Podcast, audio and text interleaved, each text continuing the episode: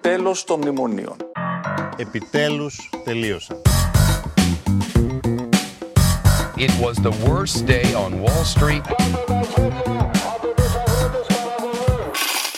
Το χρηματιστήριο αξιών Αθηνών είναι δίπλα σας. Δεν τα ξέρετε τα οικονομικά, είναι πολλά που δεν ξέρετε. Hello Greece. Γεια σας. Καλησπέρα. Οι προσδοκίες, τα ενίγματα και οι απειλές για την οικονομία σε έναν κόσμο που αλλάζει. Είμαι ο Νίκος Φιλιππίδης και αυτό είναι το podcast Βαβέλ του Οικονομικού Ταχυδρόμου.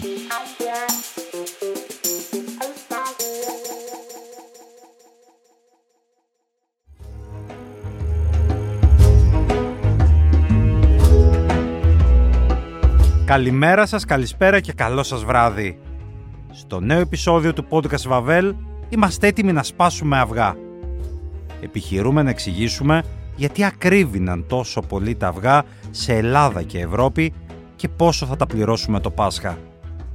Ο Γιάννης Βλαχάκης, πρόεδρος της Διεπαγγελματικής Οργάνωσης Αυγού και Προϊόντων Αυγού, περιγράφει τις τεράστιες αυξήσεις του κόστους παραγωγής που έχουν οδηγήσει στην εκτόξευση των τιμών στην αγορά. Μιλάει για το παρόν και το μέλλον του κλάδου. Επισημαίνει ότι πολλά από τα προβλήματα της ελληνικής πτηνοτροφίας προϋπήρχαν με αποτέλεσμα την τελευταία δεκαετία να έχει μειωθεί κατά 2 εκατομμύρια κοτόπουλα η δυναμικότητά της. Καλή σας ακρόαση. Μπορεί να έβγαλες τρελό το λυκειάρχη, αλλά όχι και εμένα. Έχω αποδείξει ότι εσύ τρακάρισες τη Γιαμάχα μου χθες το βράδυ. Τι έχεις να πεις γι' αυτό; Δεν βλέπεις; Έχασα το ξύλο να βγω και μαντάρω με αληθινό. Ω, Άσε τα αυγά αρχιμίδι και πες μου πού βολόδερνες χθες το βράδυ. μια κάλτσα πήγα να μαντάρω και μου έγινε ομελέτα. Γεια σας κύριε Βλαχάκη, τι κάνετε; Γεια σας κύριε Φιλιππίδη, μια χαρά. Χαίρομαι. Τι αυγά θα φάμε το Πάσχα; Έχουμε αρκετά αυγά; Έχουμε, ε, πιστεύω ότι θα έχουμε να καλύψουμε την ελληνική αγορά. Πιστεύουμε ότι θα φτάσει η ζήτηση όπως και πέρσι, τα επίπεδα της περσινής χρονιάς δηλαδή. Δεν ξέρουμε αν θα φύγει ο κόσμος. Θα φύγει ο κόσμος, αλλά θα έχει βάψει τα αυγουλάκια του. Αυτό είναι βέβαιο. Θα έχει βάψει ή θα πάρει έτοιμα βαμμένα ή θα πάει στη γιαγιά στο χωριό που θα τα βάψει. Αυτά τα αυγά που θα φάμε είναι ελληνικά; Ε, αυτό είναι μια μεγάλη κουβέντα. Πιστεύω ότι τώρα το αυγό έχει μπει στο σύστημα Άρτεμις και υπάρχουν μεγάλοι έλεγχοι. Το σύστημα Artemis είναι ένα σύστημα του Υπουργείου Γεωργίας που παρακολουθεί τα ισοζύγια, παραγωγές και καταναλώσεις. Ο, Σωστά. Ελγό, ο Ελγό Δήμητρα είναι Ο ο Ελγό αρμόδιος που έχει το γάλα, το κρέας και το αυγό πρόσφατα ο οποίος εξετάζει τα ισοζύγια, δηλαδή πόσα αυγά έχει ο κ. Φιλιππίδης, πόσες κότες, έχει 100. Άρα μπορεί να έχει 85 αυγά το πολύ την ημέρα. Πόσα πούλησες κύριε Φιλιππίδη, 250. Πού τα βρήκες τα άλλα, τα αγόρασα από τη, τον τάδε. Πού τα βρήκε ο άλλος, οπότε γίνεται αυτή η σύγκριση. Εμείς είμαστε ελληματικοί στα αυγά. Πλέον είμαστε γιατί η παραγωγή έχει μειωθεί. Κάποτε ήμασταν αυτάρκης ως χώρα. Ποτέ πλεονασματικοί να εξάγουμε. Όχι, δεν ε, κάναμε εξαγωγές. Αλλά αυτή τη στιγμή επειδή μειώθηκε η παραγωγή με την ε, βοήθεια των ελληνοποιήσεων και όταν λέμε ελληνοποιήσεις, σαφές είναι, φέρνουμε αυγά από μέσω Βουλγαρίας συνήθως, μπορεί να είναι από Ρουμανία, μέσω, Τουρκία, μέσω Τουρκίας Βουλγαρίας και όχι μόνο ελληνοποιήσεις αλλά και αναβαθμίσεις αυγών. Δηλαδή μπορεί να έρθουν αυγά, γιατί έχουμε τέσσερις κατηγορίες, κλωβοστοιχίας, αχυρώνα, ελευθέρας βοσκής και βιολογικά. Άρα όχι μόνο ελληνοποιήσεις, γίνονται και αναβαθμίσεις. Δηλαδή ένα αυγό κλωβοστοιχίας μπορεί να γίνει ελευθέρας βοσκής ή και βιολογικό. Ένα τέτοιο προϊόν τόσο μεγάλης διατροφικής αξίας, μόνο η φύση θα μπορούσε να το έχει τόσο καλά προστατευμένο. Αυτό το προϊόν, πάντα με τη φροντίδα βλαχάκι, φτάνει σε εμάς ασφαλές και ποιοτικά ελεγμένο. Τώρα και με την πιστοποίηση του Αγκροσέρ. Γι' αυτό στα αυγά εμπιστευόμαστε την ποιότητα βλαχάκι. Χρόνια τώρα. Ποιο είναι το ακριβότερο στην κατηγοριοποίηση, πώς πάει η διαβάθμιση; Ε, ε, τα πιο φθηνά είναι τα κλωβοστοιχίας, πάμε πιο ακριβά του αχυρώνα, πιο ακριβά τα ελεύθερας και πιο ακριβά τα βιολογικα τα οποία είναι και ελεύθερας βοσκής τα βιολογικά. Κάτι που ίσως να μην το ξέρει ο, ο καταναλωτής. Μισό λεπτό. Όταν λέμε ότι έρχονται από χώρες, κυρίως μας είπατε μέσω Βουλγαρίας, δεν υπάρχει, υπάρχει μια ημερομηνία λήξη φαντάζομαι. Χαλάει κάποια στιγμή το αυγό. Για όλα αυτά υπάρχουν πιστοποιητικά που να ακολουθούν ώστε το πρώτο πρέπει να εξασφαλίζεται είναι υγιεινή. Σαφώς και η συσκευασία του αυγού, υπάρχουν τα χήμα αυγά, δηλαδή και το αυγό πουλιέται παντού όπως ξέρουμε, δηλαδή στο μανάβικο, στη λαϊκή, στο σούπερ μάρκετ, ε, ε, σε οποιοδήποτε. Στο σούπερ μάρκετ δεν έχω δει εισαγόμενο αυγό, να σου πω την αλήθεια. Όλες οι συσκευασίες που βλέπουμε είναι ε, εταιριών ελληνικών όπως είναι η δική σας. Ναι, και το κάθε αυγό και η κάθε συσκευασία είναι σεσημασμένη με το κωδικό σκοπικού κέντρου και το κάθε αυγό ε, συγκεκριμένα έχει τον κωδικό της εκτροφης ε, δείχνει τον κωδικό της χώρας παραγωγής και τον κωδικό της φάρμας παραγωγής. Μάλιστα. Υπάρχει θέμα ασφάλειας σε ό,τι αφορά τα εισαγόμενα προϊόντα, τα προϊόντα τα οποία προφανώς δεν συναντούμε στο σούπερ μάρκετ και ενδεχομένως είτε το βρίσκουμε σε μια υπαίθρια αγορά είτε ε, τα καταναλώνουμε χωρίς να το ξέρουμε σε ένα εστιατόριο για παράδειγμα. Ε, θέμα ασφάλειας ε, πάντα μπορεί να υπάρχει. Δηλαδή ας πούμε... Είναι ευαίσθητο προϊόν το αυγό. Είναι ευαίσθητο προϊόν. Είναι θέμα εμπιστοσύνης. Και ο Έλληνας έχει συνηθίσει να τρώει ελληνικό αυγό, γιατί είναι και θέμα φρεσκάδας.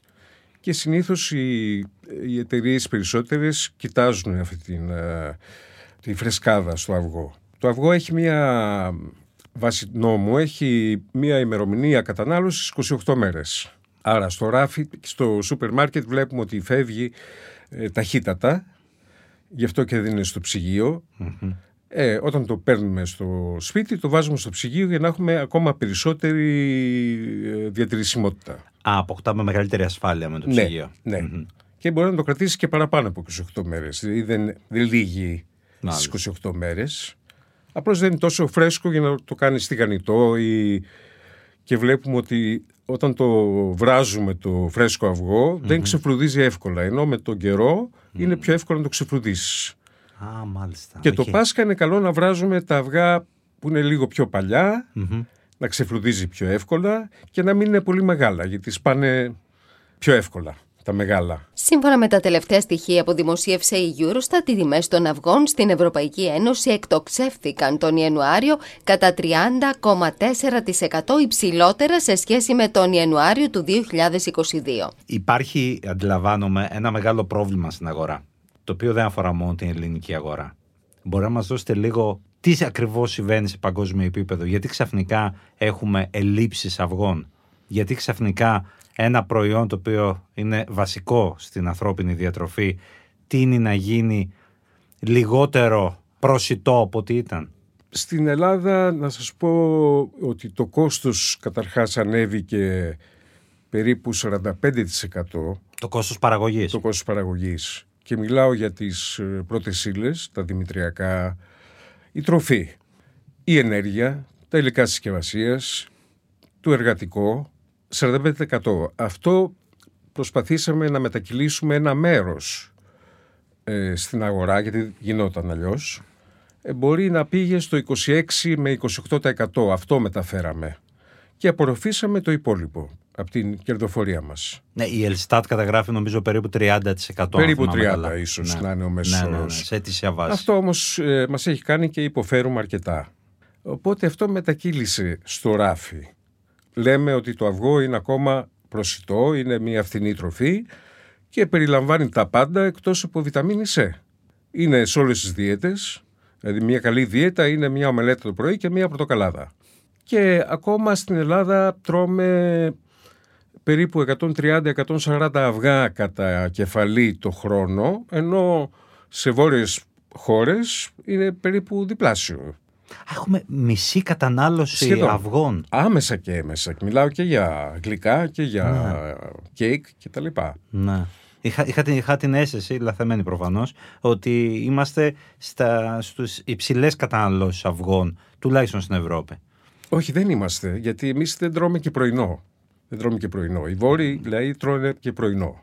Και έχουν καταλάβει ότι το αυγό δεν είναι το πρόβλημα της χολυστερόλης. Δηλαδή, ήδη το, το Time το 99 είχε βγάλει μια ανακοίνωση ότι και οι γιατροί στην Αμερική λένε ότι μπορείς να τρως ένα αυγό την ημέρα και μάλιστα και είναι και χορταστικό και δεν το έχουμε. Δηλαδή, μπορεί να αναπτυχθεί η πρωτογενής παραγωγή, ειδικά στο αυγό, ε, πάρα πολύ στην Ελλάδα. Θα ήθελα λίγο να μείνουμε λίγο στο θέμα της ε, τιμής και της διαμόρφωσης τιμής. Ναι. Ε, γιατί διαπιστώνουμε ότι ε, μας είπατε ότι αυξήθηκαν πρώτα απ' όλα οι τιμές των ε, ζωοτροφών. Αυτό προκάλεσε κάποια επίπτωση στις μονάδες, δηλαδή μειώθηκαν η παραγωγή, μειώθηκε η παραγωγή των μονάδων και εδώ στην Ελλάδα; Η παραγωγή είχε μειωθεί και νωρίτερα λόγω της ε, ελληνοποίησης. Δηλαδή ήταν πολύ πιο εύκολο να πάρεις από κάποιον που κάνει εισαγωγή και να μην παράγεις. Γιατί υπάρχουν προβλήματα στην παραγωγή, υπάρχουν δυσκολίες και αυτή τη στιγμή και η ελληνοποίηση είναι δύσκολη γιατί υπάρχει και έλλειψη παγκοσμίως και λόγω της γρήπης των πτηνών που ευτυχώς δόξα τω Θεώ δεν μας έχει επηρεάσει στην Ελλάδα και λόγω της, ε, του πολέμου της ουκρανιας με τη Ρωσία βέβαια γιατί ε, η Ουκρανία είναι μια από τις μεγαλύτερες παραγωγούς χώρες ε, σιτηρών και το θέμα του... Πόση ήταν η συρρήκνωση σε αυτή τη δεκαετία; Η συρρήκνωση ήταν... της ελληνικής πτηνοτροφίας. Από τα 5 εκατομμύρια όρνηθες έχουμε πάει στο 3,5. Από τα 5,5 στο 3,5. Δηλαδή ένα- Χάσαμε 2 εκατομμύρια δηλαδή Ναι, ναι, ναι. κοτόπουλα. Δηλαδή υπάρχουν ε, μονάδες ανενεργές διότι είναι πιο εύκολη η λύση της αγοράς ε, έτοιμου προϊόντος εισαγόμενου. Συγγνώμη, υπάρχουν μονάδες δηλαδή οι οποίες απλώς κάνουν εμπορία; Ναι, ναι, ναι. Έχουν τους κωδικούς, ας πούμε, και παίρνουν το έτοιμο προϊόν, βάζουν το κωδικό. Αυτό είναι νόμιμο; Όχι, όχι, όχι. Μάλιστα. Αλλά τώρα Το πιστεύω... ελέγχει κάποιος; Τώρα έχει αρχίσει και σφίγγει το πράγμα. Γι' αυτό πιστεύω ότι ή θα μπει κάποια τάξη, νομίζω ότι θα μπει. Να. Και ή θα μπει πλέον μια καινούρια παραγωγική δύναμη. Υπάρχει και έλλειψη εργατικού δυναμικού. Παλιά το αυγό ήταν νόστιμο, θρεπτικό, φυσικό και γραφόταν με ύψιλον.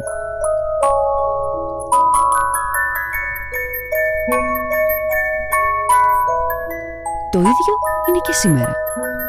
Μόνο που γράφεται με β. Αυγά βλαχάκι. Το αυγό σήμερα, όπως παλιά. Θα ήθελα λίγο έτσι τη, τη ματιά σας. Μας λείπει λίγο μια εικόνα στην κτηνοτροφία, δηλαδή στον πρωτογενή τομέα.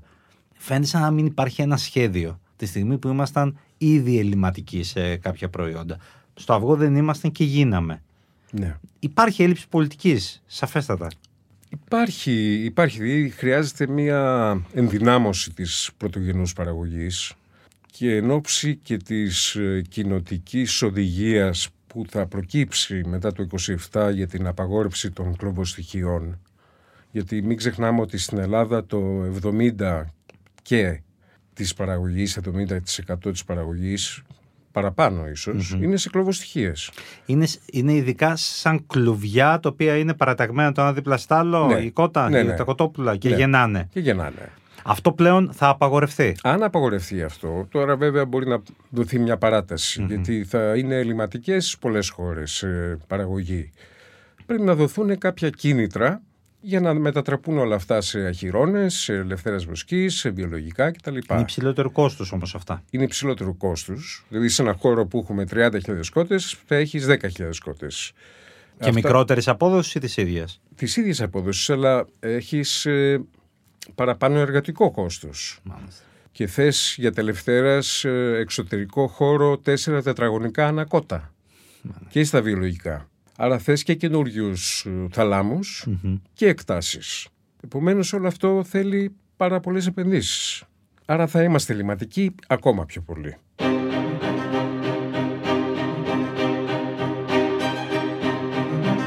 Α, αυτή τη στιγμή πόσο στοιχίζει ένα αυγό στην Ελλάδα και πόσο έκανε πριν ένα χρόνο; Τα- Ε, Στη Λιανική.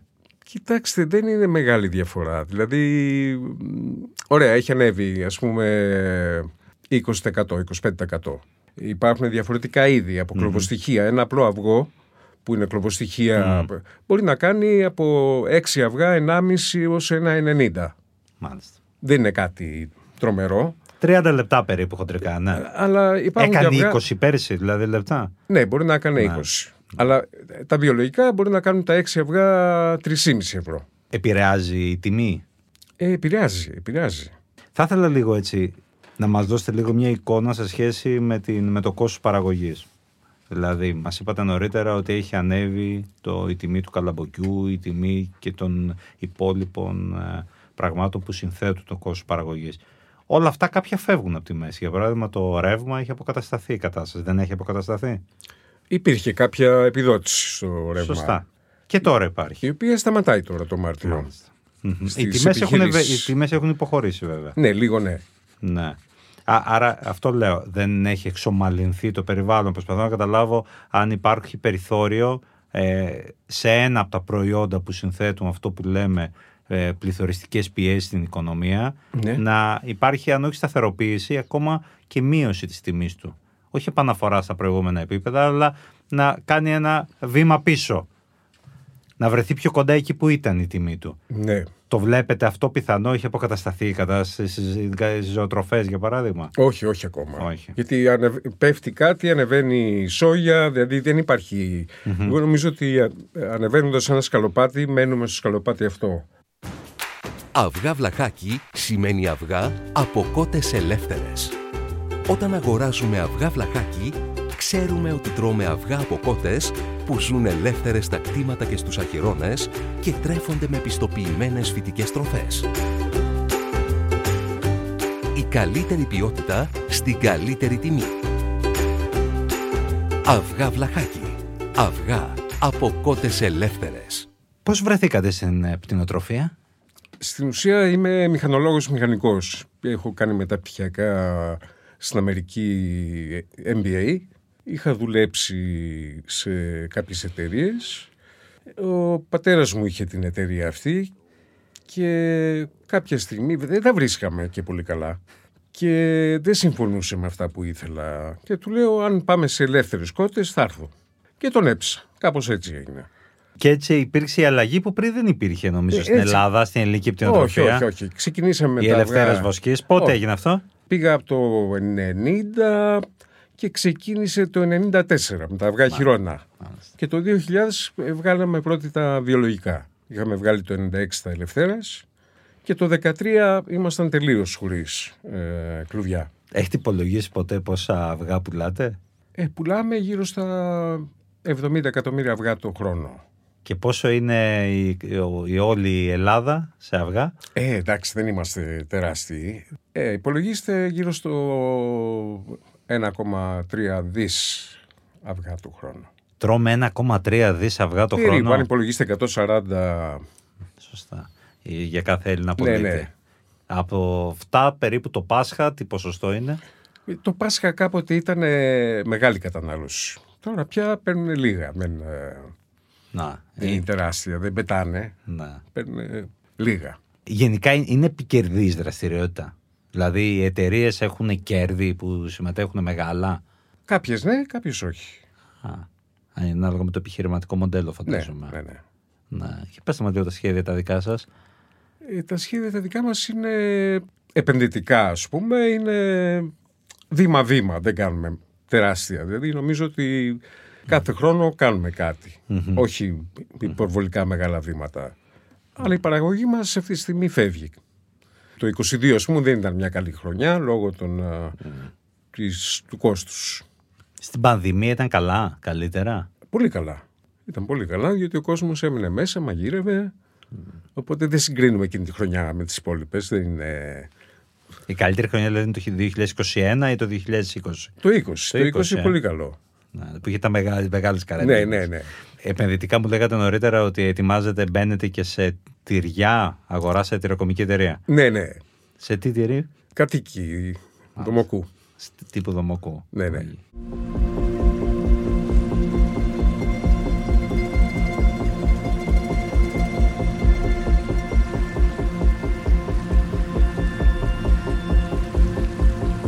Το καλάθι του Άδωνη. Το καλάθι βέβαια εξαρτάται ποιο προϊόν θα μπει. Ναι. Υπάρχουν κάποιες αδυναμίες σε αυτό το θέμα. Δηλαδή, αν μπει ένα προϊόν μου το, στο οποίο δεν έχω επάρκεια, υπάρχει ένα θέμα. Έχει μπει μέχρι τώρα προϊόν σας στο έχει καλάθι; μπει, έχει μπει, ναι, ναι. Α. Αλλά τις πρώτες μέρες υπήρχε μια αύξηση πωλήσεων τύπου 70% στο προϊόν αυτό. Καλό ακούγεται αυτό. Καλό είναι, αλλά μπορεί να μην έχεις από αυτό το προϊόν το συγκεκριμένο τόσο. Ε, μια πρόβλεψη για φέτος. Πώς βλέπετε να πηγαίνει η κατάσταση σε ό,τι αφορά πάντα το δι- τα δικό σας προϊόν. Ε. Το κόστος και ναι, το- ναι. Θέλω κόστος, τιμές και βέβαια πωλήσει. Ο Γενάρης ήταν καλός, ας πούμε. Και ο Φλεβάρης μου δείχνει καλός, οπότε κάπως αισιόδοξα. Α, καλύτερα από ό,τι περιμένατε. Από πέρσι. Ε, είχε αρχίσει συνηθίζει και αφομοιώνει τα επίπεδα τιμών με λέγα. Ναι, ναι, Γιατί οι ναι. τιμές δεν μειωθήκαν. Όχι, όχι. Παρ' όλα αυτά, βλέπετε καλύτερες πωλήσεις από πέρυσι. Ναι. Ε, Αυτό είναι σημαντικό. Αυτό είναι σημαντικό, αυτό, ναι. αυτό, αυτό είναι πάρα πολύ σημαντικό, γιατί ε, δεν έχει καταλάβει κανείς αν πράγματι υπήρξε και σημαντικές υπολογίσιμες ενισχύσεις των μισθών, γιατί ε, ενίσχυση της αγοραστικής δύναμης, δηλαδή επί της ουσίας του μέσου Έλληνα καταναλωτή. Εμείς ανεβάσαμε μισθούς. Γιατί είναι λογικό να ζητάνε οι εργαζόμενοι μια αύξηση μισθού. Για να μπορέσει να προσαρμοστεί. Ε, βέβαια. Ναι. Τελευταία ερώτηση. Η καλύτερη και η χειρότερη αντιμετώπιση του κλάδου από Έλληνα πολιτικό; Α, δύσκολη ερώτηση. Καλύτερη θα έλεγα στο Υπουργείο το που, με, που ασχολείται με το Ποιος κλάδο έχει μου. νοιαστεί το αυγό για να καταλάβουν πραγματικά ποιος δικαιούται να λέει ότι πραγματικά είναι έτοιμος να σπάσει αυγά; Η κυρία Ραμπατζή. Φωτεινή Αραμπατζή. Φωτεινή Αραμπατζή. Βουλευτής Ερόντ. Ναι. Υφυπουργός, ε, η οποία ήταν αρμόδια για την κτηνοτροφία. Ναι, ναι, ναι, σωστά. Ναι, ναι. Πολύ ικανή. Και μια πολύ καλή άποψη, κακή δεν έχω για κάποιον, έχω για τον κύριο Μπακογιάννη. Με την ε, ιδιότητά του ως ε, περιφερειάρχη. Δηλαδή; Δηλαδή ήταν ε, ένας άνθρωπος που είχα κάποια προβλήματα ίσονος ε, αξίας και... αλλά ήταν διαβασμένος. Δηλαδή μου λέει έχεις ένα θέμα με το χωριό εκεί. Και έμεινα ενθουσιασμένος. Και νοιάζεται δηλαδή για τα προβλήματα της Ναι, επιχειρηματικότητας. ναι, ναι, ναι, ε, τρελάθηκα. Το πρόβλημα τι υφής ήταν, αν επιτρέπετε; Ε, ήμουνα, είχα κάνει μία μονάδα στο Δομοκό, ε, πτυνοτροφική, και δεν μου δίνανε νερό. Α, έχετε και τέτοια; Ναι. Μάλιστα. Τι, εκεί τι γίνεται σε αυτή την περίπτωση; Τίποτα. Ε, μίλησε στον Δήμαρχο και το τόλισε. Ο Δήμαρχος από μόνος το έχει, ε; Ε, ήθελε το σπρώξιμο. Σας ευχαριστώ πολύ, κύριε Να είστε Λαχάκη. καλά. Ευχαριστώ πολύ. Καλό Πάσχα. Καλό Πάσχα. Καλό Πάσχα με υγεία. Το podcast Βαβέλ είναι μια παραγωγή της Alter Ego Media. Παρουσίαση Νίκος Φιλιππίδης. Ηχοληψία και τεχνική επεξεργασία Στέλιος Τρενταφύλου. Επιμέλεια παραγωγής Λάμπρος Παπαδογιάννης. Για να μην χάσετε κανένα επεισόδιο, ακολουθήστε μας στο Spotify ή στα Apple Podcast ή μπείτε στο ot.gr για να ακούσετε το podcast.